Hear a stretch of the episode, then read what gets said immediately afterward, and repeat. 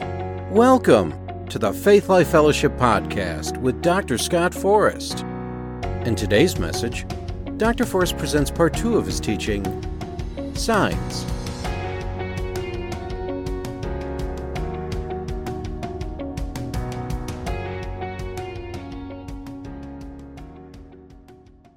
This morning, we're going to continue our series on signs, and this will be part two of what I really should have called the purpose of signs. And as we mentioned last Sunday, there are all kinds of signs out there in the natural world. Signs to help us get from point A to point B, signs that regulate automobile traffic, signs that announce upcoming events, signs that advertise products and services, signs that warn us of impending danger and so on and so forth.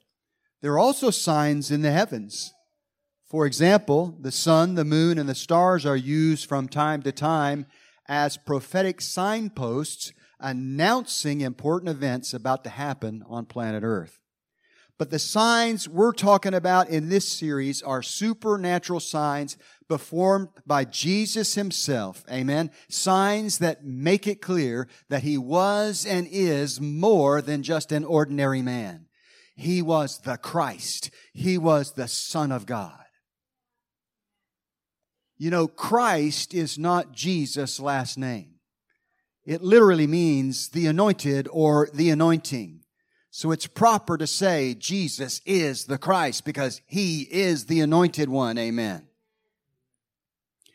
And even though the other three gospels, Matthew, Mark, and Luke, record many more signs, wonders, and miracles that Jesus performed in his earthly ministry, John, under the inspiration of the Holy Spirit, highlights seven of them in his gospel. And you find them between chapter 2 and chapter 11. And he sort of alludes to that near the end of his book in John chapter 20, verse 30 and 31, New King James Version. John says, And truly Jesus did many other signs in the presence of his disciples, which are not written in this book. But these are written that you may believe that Jesus is the Christ, the Son of God, and that believing you may have life in his name. Amen. So John's saying, I didn't write all the signs that I saw because I was an eyewitness. I picked seven that the Holy Spirit brought to my attention. Amen. And he said, the purpose of these signs, the reason I'm writing them down in my gospel, verse 31, is that you may believe that Jesus is Christ, the Son of God, and that believing you may have life in his name. Amen. And you can see in this last verse that I just read why these seven were picked. That you might believe that Jesus is the Christ, the Son of God, and that you may have life in His name. And that, in a nutshell, is the purpose of supernatural signs. One more time.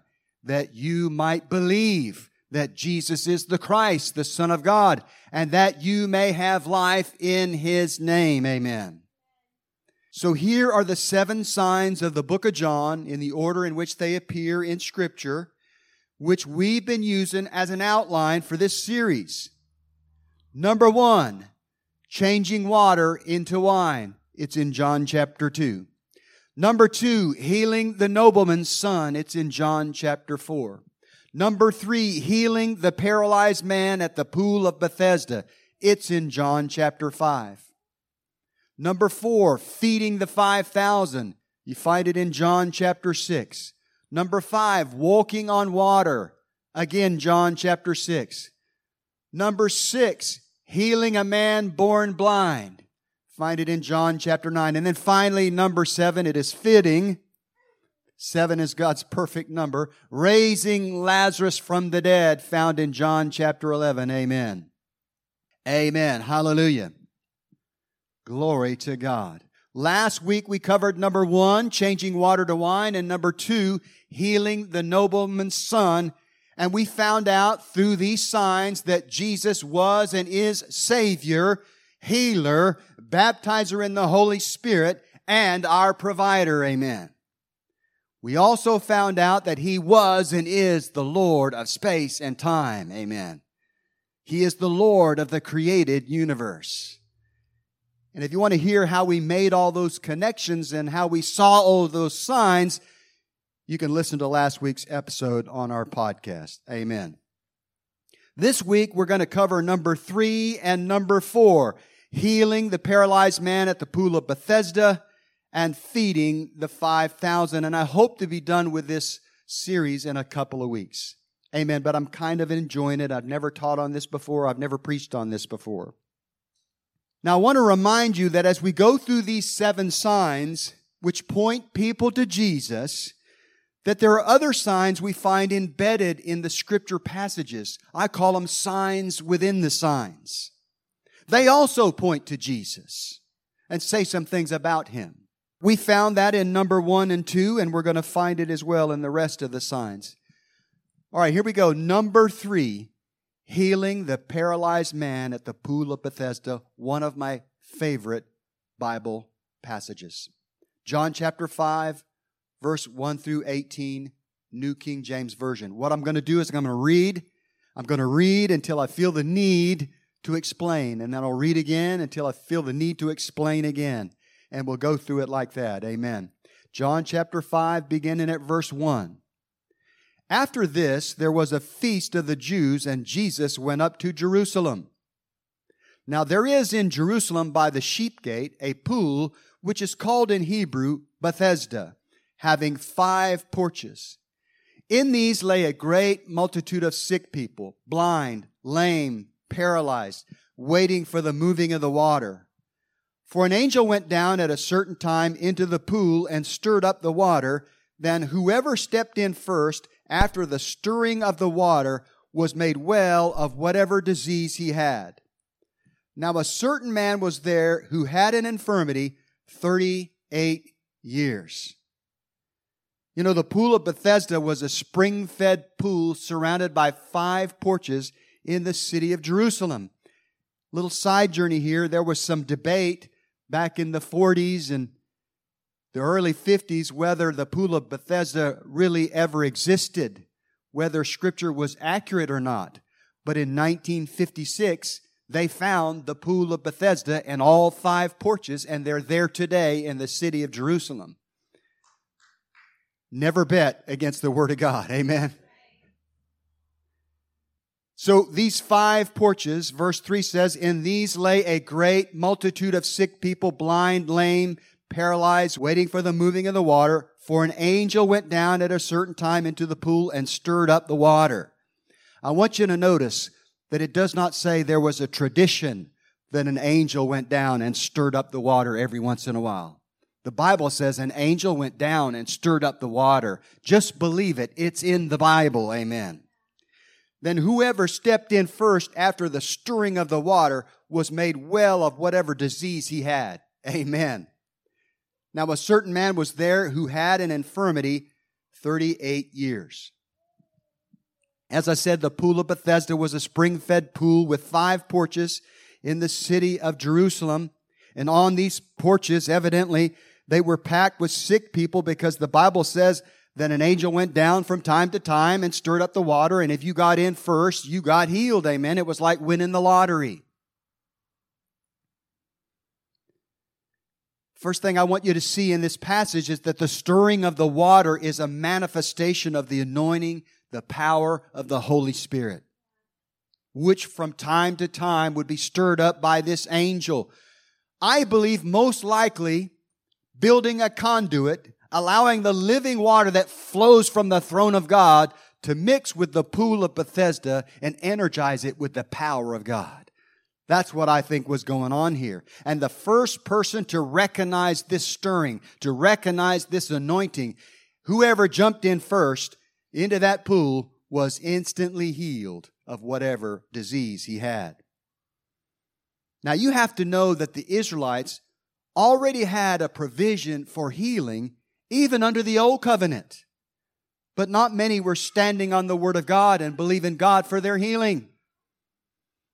You know, in Exodus chapter 15, verse 26, after the Israelites went through the Red Sea, They came out of Egypt, which was a type of the world. They went through the Red Sea, which was a type of baptism. They came to the waters of Meribah. And Meribah means the waters of strife.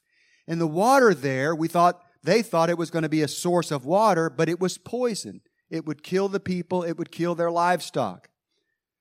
So the Lord told Moses to have a tree cut down, thrown into the water, and the bitter waters would be made sweet. And that's exactly what they did, and that's exactly what happened. And this is what the Lord said Because I am the Lord that healeth thee. In the Hebrew, it is, I am Jehovah Rapha. So the very first thing that is revealed to the nation of Israel after they come out of Egypt, after they pass through the Red Sea, is Jesus or God the Father as their healer. Amen. That's significant, but if you're hanging around the pool of Bethesda waiting on the string of the water, then you're not turning your attention primarily to the Father God and saying, Father, there is a covenant that you have with me and my people that says that we can receive healing. If you go further into the book of Exodus to chapter 23 and verse 25, the Lord says, And you shall bless the Lord your God, and he shall bless your water and your food, and I will take sickness away from the midst of thee. I heard a teacher that I really admire say that that word there, take away, I will take away sickness from the midst of thee. It literally means I will shut it off. I will turn the sickness switch off. Isn't that awesome?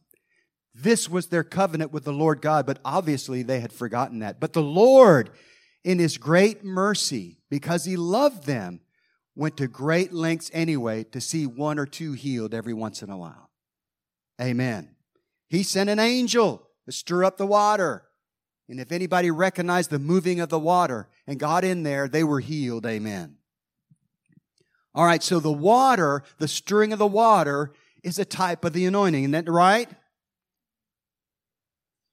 And most of them that were hanging around that pool, they were hanging around like it was the lottery, hoping they would get the winning ticket and get in the water before anybody else did. Still, as I say, it was a testament to the love and mercy of God that He extended miraculous healing to them anyway. Verse 6. When Jesus saw him lying there and knew that he had already been in that condition a long time, he said to him, Do you want to be made well? Of course he wanted to be made well. It's fine. She is awesome. Last week's podcast has some of her amens on it, and I love it.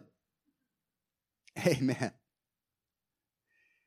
Here, Jesus knew by a gift of the Spirit. Remember, we shared about the gifts of the Spirit a couple of weeks ago. We had a five week series. He gets a word of knowledge that the man has been paralyzed for a long, long time. And he stirred his faith like the stirring of the water by asking him a direct question Do you want to be healed? Yes, I want to be healed. Reminds me of Tom Cruise.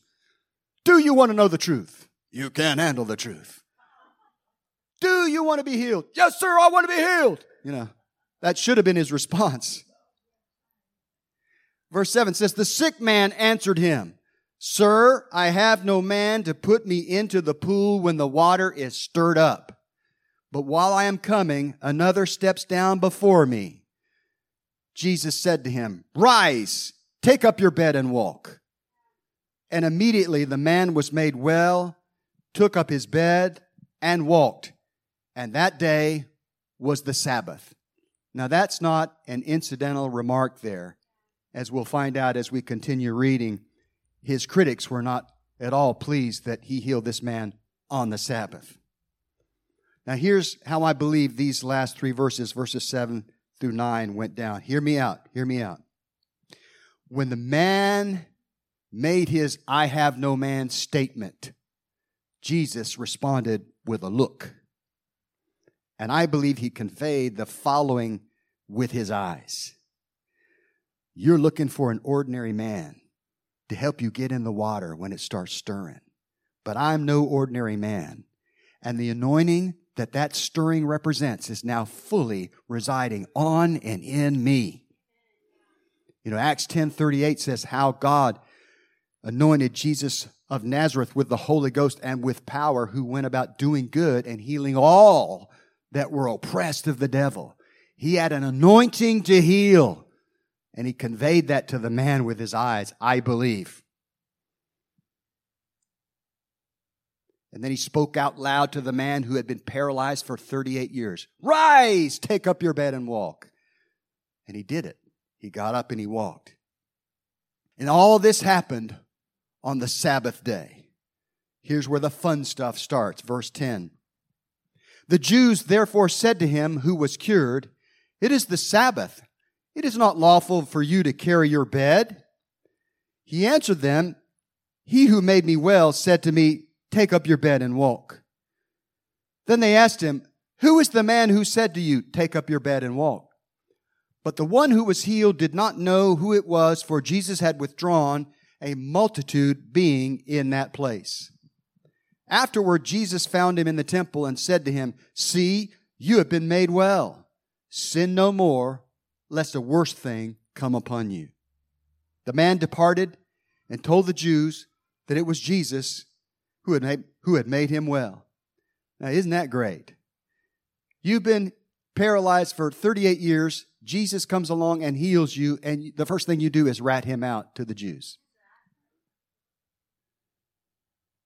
Anyway, from his testimony, verse 16 says, For this reason the Jews persecuted Jesus and sought to kill him because he had done these things on the Sabbath. Now, it's difficult for me or any of us to comprehend the depth of the hardness of heart of these religious leaders of Jesus' day. They were looking to hang him on some technicality of the law, and they were completely overlooking the love and the mercy that was poured out on this man that had been paralyzed for 38 years. As the saying goes, they couldn't see the forest for the trees. They couldn't see the big picture. But Jesus answered them, this is important. My Father has been working until now, and I have been working. Here, Jesus tries to appeal to their, their reason and let them know that he and the Father were working together as he was doing these miracles. God was flowing through him. And if there was an issue with the Sabbath, he would have known it because he was one with the Father. Amen. In the other three Gospels, you read how Jesus told them repeatedly that he was Lord of the Sabbath. The Sabbath wasn't meant to enslave those under the law, but to give them a day of the week where they could just rest. And acts of love and mercy were always appropriate, no matter what day of the week it was but they didn't get it. Verse 18. Therefore the Jews sought all the more to kill him, because he not only broke the Sabbath, but also said that God was his Father, making himself equal with God. Amen. So there are three signs, at least, that I believe we see in this amazing passage of Scripture. We see Jesus the healer once again in action with the healing of the paralyzed man. From the stirring of the waters, a type of the anointing, we see Jesus the Christ, the anointed one. When Jesus told the Jews that he and the Father were working together in the miracles that he performed, he was acknowledging that he and the Father were one, that he was Emmanuel, prophesied by Isaiah 700 years before. He was Emmanuel, which means I am God with you. I am God in the flesh. Amen. And finally, we see Jesus, Lord and Maker of the Sabbath. That probably needs a little bit of explanation. Over there in John chapter 1, it says that in the beginning was the Word, and the Word was with God, and the Word was God. You see, Jesus, before he took on flesh, he was called the Word. He was God. And John chapter 1 goes on to say that everything in the universe that was made was made by him. He did it in six days, amen and on the seventh day he rested. If he was the creator for those first six days, I believe he was the creator. He was the one who came up with the idea, if you will, of the day of rest at the end, day seven being the day of rest. Therefore, he was right to say, I am Lord of the Sabbath. I'm the one who instituted the Sabbath. I am the living word of God. I'll tell you if you're violating the Sabbath and doing acts of love and mercy on the Sabbath are not violations of the law. Amen. Amen. Hallelujah. Number four, feeding the 5,000. John chapter 6, verse 1 through 14. We'll be reading in the New King James Version. After these things, Jesus went over the Sea of Galilee, which is the Sea of Tiberias. Then a great multitude followed him because they saw his signs which he performed on those who were diseased. Did you hear that?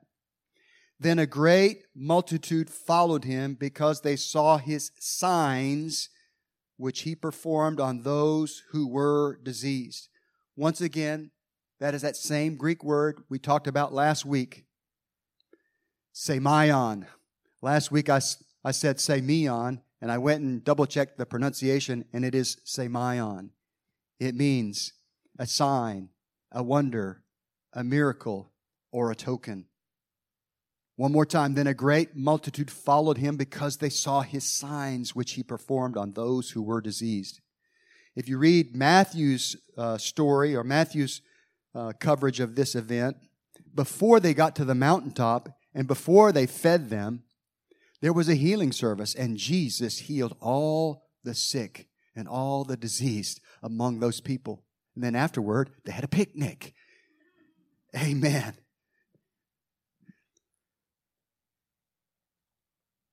Now, this word here, sign, semeion, if you go through all of these verses that we're going to use uh, in this outline, in this series, in the King James Version, you'll find out that the King James translates semeion as miracles. But I believe the New King James gets it right by calling them signs because signs point you to the one who does the miracles. Signs point you to the one who does work the wonders. Amen. So I believe the emphasis is on the signs, and this is the correct translation. So godly signs are powerful and ultimately cause people to follow Jesus. Isn't that wonderful? Now, I want to point out that this word, semeion, pops up all through the seven signs, so might as well get used to it. We're going to talk about it even one more time before we get done with number four, the feeding of the 5,000. So I thought it would be a good time to read an expanded biblical definition of the word semeion from the Strong's lexicon. Okay, I know some people's eyes are rolling up in their head, but just stay with me. Stay with me. As I said, semeion means a sign, mark, or token, but it is a sign, mark, or token of miracles and wonders by which God authenticates the men sent by him, or by which men prove that the cause they are pleading is God's. The signs were Jesus' way of showing the people that he was sent to them by God. Amen? And that's spot on because the signs, wonders, and miracles that Jesus did in his earthly ministry authenticate the fact that he was sent by God and that he was Lord of all. Amen.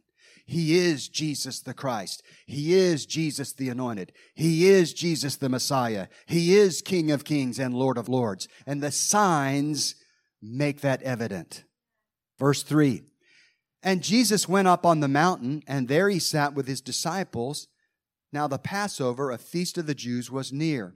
When Jesus lifted up his eyes and seeing a great multitude coming toward him, he said to Philip, Where shall we buy bread that these may eat? Now they're out in the middle of nowhere. So you know Jesus is up to something. Verse 6 says, But this he said to test him, for he himself knew what he would do. I agree with Andrew Wommack's take on this part of the story. I believe that Jesus was testing them to see if they would see the need and be willing to let him train them on how to believe God for a miracle in this situation. But they didn't get it. They weren't on the same wavelength. They were still trying to meet the need out of their own resources. We see that in verse 7. Philip answered him, 200 denarii worth of bread is not sufficient for them, that every one of them may have a little. In other words, he, I believe they must have had 200 denarii in the bag, and he was looking at that and saying, even this is not enough so that even everybody got a little bit of bread. It's nowhere near enough. Verse 8 One of his disciples, Andrew, Simon Peter's brother, said to him, There is a lad here who has five barley loaves and two small fish, but what are they among so many? He must have been a large lad if his lunch was five loaves of barley and two small fish. But that's neither here nor there. At least this boy was willing to give up his lunch and I believe because he did that, he was a part, or he had a part in this miracle that was about to happen. Then Jesus said, Make the people sit down. Now there was much grass in the place. Now I want to just tell you something comical. I've read this many, many times. And every time I've gotten to that part where it says, Now there was much grass in the place, I'm like, What the heck difference does that make? But then I realized that Jesus is very practical. He don't want people sitting in the dirt. There was plenty of grass on that mountain for all 5,000 of these people and all the women and children to sit down and be comfortable. That's what he's talking about here. So the men sat down in number about 5,000. Matthew's account makes it clear that the women and children were not included in the count. So we're talking about 10 to 15,000 people, maybe more, that needed to be fed. Verse 11. And Jesus took the loaves, and when he had given thanks, he distributed them to the disciples, and the disciples to those sitting down, and likewise of the fish, as much as they wanted. All you can eat buffet, Jesus is the host. You know, as they say, all you care to eat. That sort of dignifies those all you can eat places. Now, this is a side journey, but one that I believe will bless you. I want you to notice in verse 10 that Jesus seated the 5,000 men and all the women and children that were with them on the grassy fields that covered this mountain. And as he did, he saw the magnitude of the need with his own eyes. And then in verse 11, it says, He then took the loaves and fishes, gave thanks, and distributed them to the people. But you got to read Matthew's account to really get the big picture here. Matthew's account says he took the loaves and fishes, listen to me, looked up to heaven, blessed and broke the bread and the fish, and gave to the people as much as they wanted. I want you to stay with me because this is a little subtle, but it's very important. Jesus had time to assess the impossible, but then look to heaven as the only answer to that need. Did you hear me? Jesus had time to assess what seemed impossible, but then look to heaven as the only answer to that need. And this is something we can learn from. You know, sometimes you need to take a good, hard look at what you're up against the impossible odds, the overwhelming obstacles, and then look to heaven and realize if you're on the right path, if you're doing what God has called you to do, heaven will back you every time. Now, I posted that on Instagram and Facebook thanks to the help of my techno wizard daughter here because I felt like it was a message that the body of Christ needed to hear.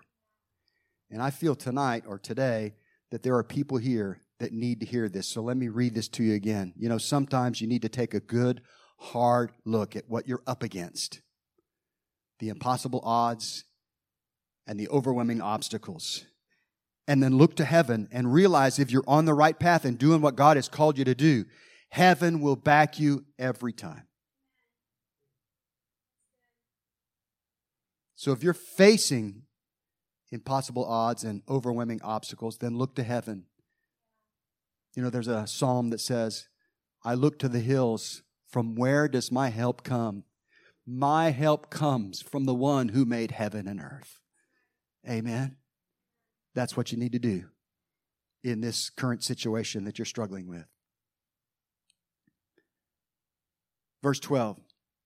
So when they were filled, he said to his disciples, Gather up the fragments that remain, so that nothing is lost. Therefore they gathered them up and filled twelve baskets with the fragments of the five barley loaves, which were left over by those who had eaten. Now, I've heard preachers say this, and I happen to be in agreement with this. Where do you think those 12 baskets went? With that boy, with somebody to get him home safely, give that stuff to your mom and daddy because you were the one that was willing to give up your lunch. Now God is going to bless you with abundance. That's what I believe. We'll find out when we get to heaven. Amen. Verse 13 Therefore they gathered them up and filled twelve baskets with the fragments of the five barley loaves which were left over by those who had eaten. Amen. In this miracle of multiplication, we see a sign that points once again to Jesus as our abundant provider. Not just barely get by, but an abundant provider. Amen. Just like when he turned water into wine. And the really cool part is that both these miracles, the water into the wine and the multiplication of the loaves and fishes, they both break the laws of nature. Amen. And I think God delights in doing that, you know? Uh, this time, he multiplies bread and fish over and over again, fed everybody, and had more left over when he was done. You can't do that unless you violate the law of conservation of matter or the law of conservation of mass, which says that mass or matter can neither be created or destroyed. Amen. I say if he created matter in the first place, he can create matter when he needs to. Amen. As the need arises. Verse 14. And here is the, the punchline, really, of this whole series. We're not done yet, but this is the recurring theme that we're going to be looking at. It's right here in verse 14. Then those men, when they had seen the sign, that's semeion, that same Greek word, these men, when they had seen the sign that Jesus did, said, This is truly the prophet who is to come into the world. They saw what he did, and because of it, they were convinced that he was the one sent by God into the world for them. He was Jesus the Christ. He was Jesus the Anointed. He was Jesus their Messiah. Again, the word translated here as sign is the Greek word semeion. They keep trying not to say it the wrong way, which places the emphasis on the sign, not just the miracle or the wonder. Because after all, as we've said already, the sign points the people on that mountain to Jesus, the miracle worker, the wonder worker. Amen? And it validated the fact that he was sent to them by God. We know this because they said, when it was all said and done, this is truly the prophet who is to come into the world. Amen? Well, I think that's enough for today. We'll pick it up next week with sign number five walking on water, and hopefully, as I said, we'll be done in a couple of weeks. Amen? Amen.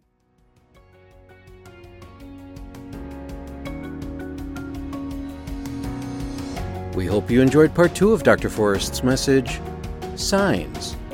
If you are in the Wilmington area and are looking for a place to worship, come join us on Sunday at 10 a.m. for coffee and fellowship and 10:30 for worship and service.